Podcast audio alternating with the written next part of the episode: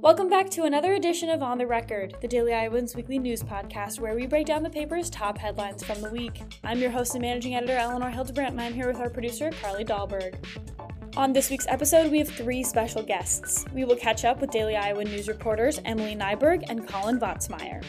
Then we'll check in with Isabel Foland about her story on the Johnson County Agriculture Association asking for funding after missing deadlines and issues of embezzlement.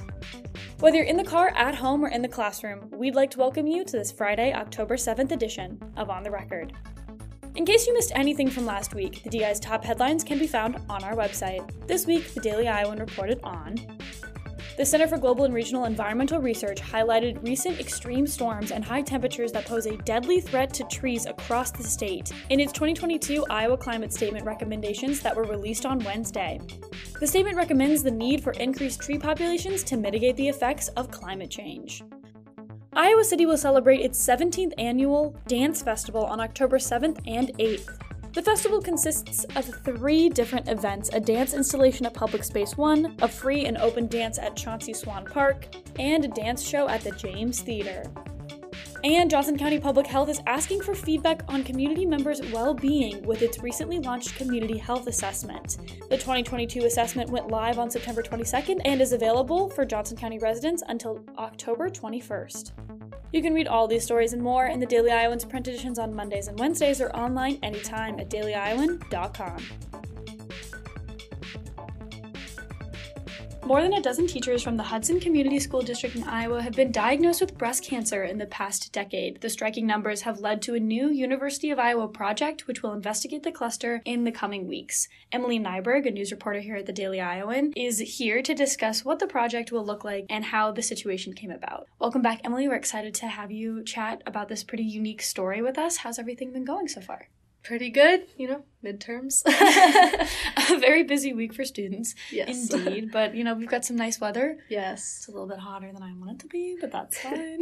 so, can you start by telling us a little bit about how the school district and these teachers discovered the high number of breast cancer diagnoses that were happening within Hudson? Yeah, so it actually started with one person, Diane Anderson. Um, she's a retired middle school teacher from Hudson Community School District, um, and she was diagnosed with breast cancer in 2020. I spoke with Diane for this story, and she said that following her diagnosis, she started to notice that many of her former colleagues had also been diagnosed with breast cancer and then became concerned about the number of cases within the district. She then contacted Ashley Ezio at the Iowa Department of Health, who put her in contact with researchers at the Iowa Cancer Registry, which is housed at the UI. So that's kind of where the story took off from. Yeah, for sure. And obviously, this investigation was started by one person. Yes. But it does impact a lot of people lot, in a large district. So, how is the school district reacting to the number of people who have been diagnosed with breast cancer and the potential correlation that it, that that has to the district? Yeah, so the district is obviously concerned, um, and in an email statement to the Daily Iowan, Anthony Voss, the superintendent of Hudson's Community School District, wrote that the district is taking these concerns very seriously and is going to do everything they can to support the investigation at the UI. For sure, and that's definitely necessary because Yeah. they'll, they'll have more data on this than than anybody else. Yes. And so, as you mentioned,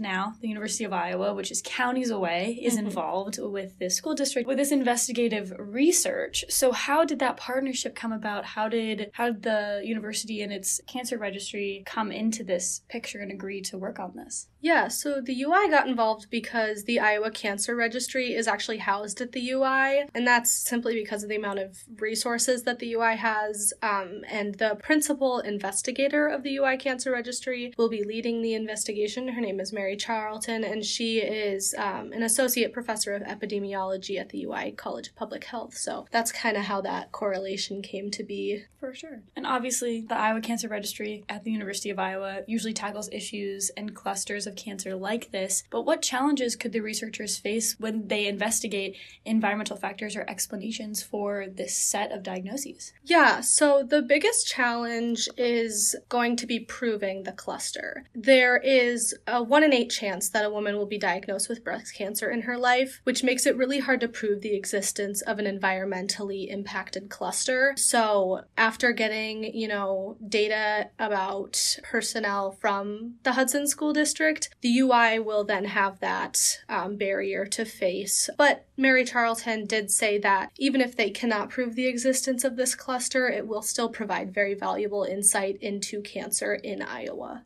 For sure. And so this cluster might just be kind of normal or something that that you'd see anywhere when it comes to that 1 in 8 figure? Yeah. So 12 has not been proven to be a large number yet. They're going to look into that. So they'll look into how many people are in the Hudson Community School District and how many of that number have cancer and then they're also going to be looking into endocrine contributing factors. So that could be things in plastics, in paint, in chemicals. So they'll be looking into if any of that has been found in the Hudson School District. For sure. And so all this is kind of a pretty recent development with Diane Anderson only receiving her diagnosis two years ago and then other Mhm. people having that conversation about diagnoses and about the situation. So, where do Hudson, the people impacted, and the university go from here? What are the next pieces of this process as an investigation begins to see if there is an environmental factor or that there is something kind of contributing to this? Yeah, so it's going to be a lot of unanswered questions for a pretty long time here coming up, especially for families, you know, concerned about their students and about their faculty in the district. But the next step is going to be getting the staff information from the district, which they're currently working with their legal team to see what depth of information they're allowed to provide um, legally. And then from there, just working with the cancer registry to get that all mapped out and see if there is a correlation there. Definitely. It's always smart to to go to lawyers and make sure there aren't any Yes. violations or anything. Yes. Uh,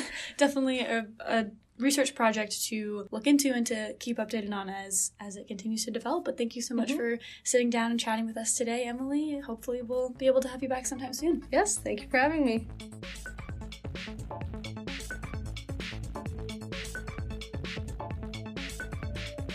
Corridor Ketamine in Coralville opened late last month to provide ketamine therapy as an alternative antidepressant for patients who suffer from treatment resistant depression. Daily Iowa News reporter Colin Votsmeyer covered the new healthcare option this week. Welcome, Colin. We're excited to have you on the podcast for the very first time today. How has your week been so far? It's been good. Thank you for having me. Yeah, very exciting to always have people on for the first time. Sure.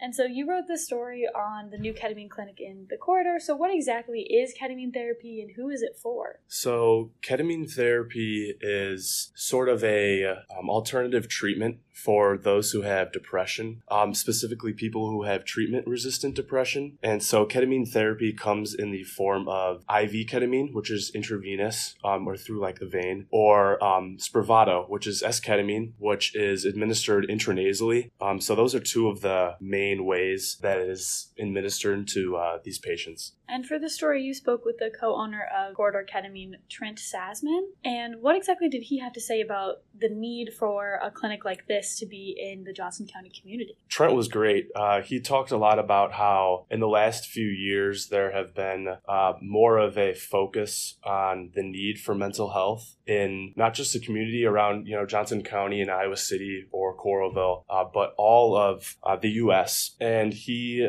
said that with that there's kind of a need to put more attention on it and to give these underserved people this kind of therapy that they need. And with ketamine, that's just another way for him to do so um, for him and his partner. And obviously, this is kind of a newer form of treatment for, for depression, and it's new to a lot of people. And so, obviously, ketamine therapy is not super common. It's a little bit more more new when it comes to depression treatments. So, what can residents of the corridor expect from this new business, this new clinic? Residents can probably expect, obviously, IV ketamine as an opportunity, um, as well as S-ketamine or uh, Spravato um, as the main option for them. But more so with corridor ketamine, I think that the best thing that they can expect to receive is a comfortable, friendly, um, safe, and well monitored environment, which really separates corridor ketamine from a lot of other treatment facilities in the way that they pride themselves in that. And this isn't the first administration of this type of therapy in eastern Iowa, is it? Where else can, can people receive ketamine therapy?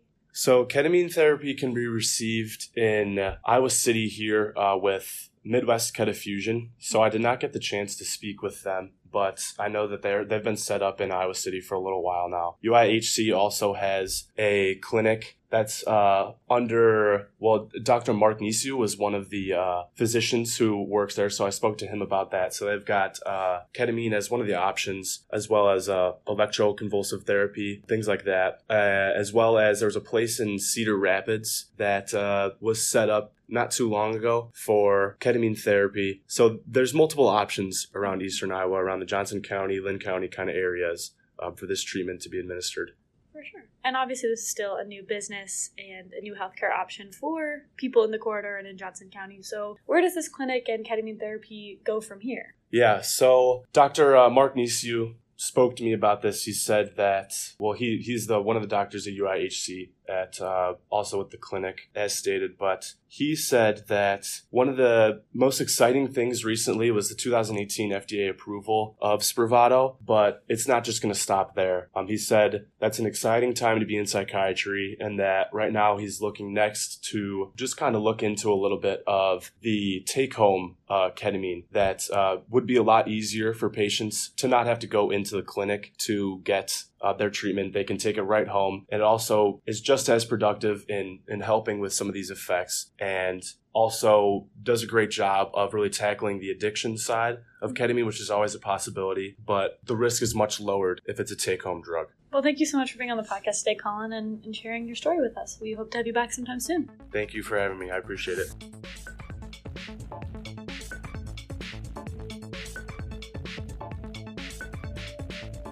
Next up, we have news reporter Isabel Foland here to discuss her story on the Johnson County Agricultural Association asking the County Board of Supervisors for support through its financial hardships to help sustain the county fair after it missed a funding deadline and embezzlement plagued the association in recent years. Welcome back, Isabel. We're very excited to have you on to chat about your story. How's everything been going for you? It's been good. I'm very excited to be on here again. Yeah, we're happy to have you. And so, what does the funding for the Johnson County Agricultural Association look like, and how has it changed in recent years to facilitate this plea that the association is making to the County Board of Supervisors? So, the Johnson County Ag Association has seen some recent funding cuts from the Board of Supervisors, with their recent funding going from $103,000 in 2020 to $89,400 in 2022. So a pretty steep decline. Yes. Which happens. I mean, you have many a variable, including COVID and mm-hmm. All of that. And so, another factor of this story is that there was some embezzlement within the association. Can you explain to us what kind of happened and how it impacted the funding the association now needs? Yeah, so I spoke with Heather Johnson. Um, she's the new fairgrounds office manager for the Ag Association, mm-hmm. and she told me that an employee embezzled around $62,000 from the association's funding from 2018 to 2020. Um, this has obviously hit them really hard, and they're still trying to recover from this. That makes sense. $62,000 is a lot of money. Yeah.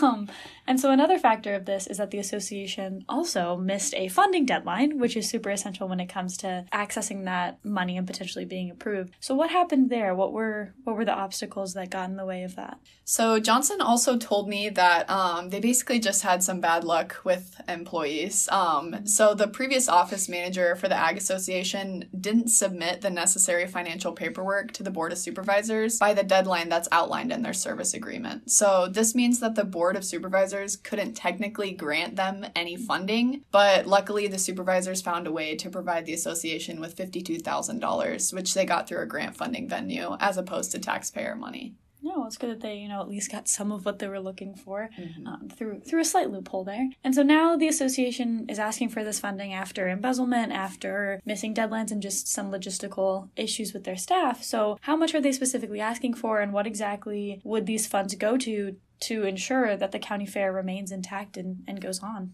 So, this meeting was discussion only, so there was no voting or actual action during it. And they also didn't talk in really concrete numbers. But the Ag Association made it clear that the $52,000 for this year, while it's greatly appreciated, it's definitely not enough money to support mm-hmm. the fair. And they're also seeking more funding for renovating and repairing old fair buildings, and also just in general ensuring that they can keep the fair free of charge for the people of Johnson County. For sure. And so obviously this was a meeting, this was a discussion and a conversation that is going to continue. So what exactly happens now? How is the Board of Supervisors discussing this?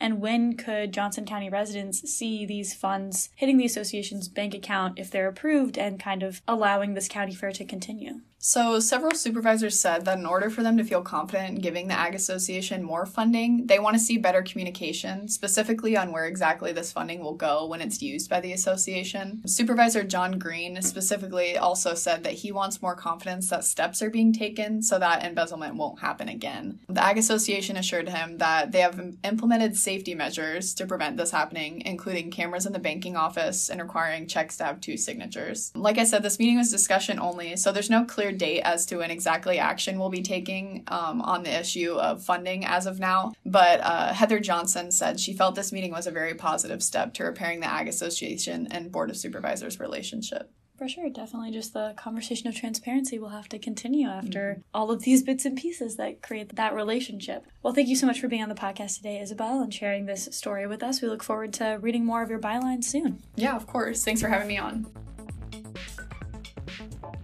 Thanks for listening. Follow the Daily Iowan on social media and check our website for breaking news updates and the latest campus and Iowa City related news. We'll see you next week for a new edition of On the Record.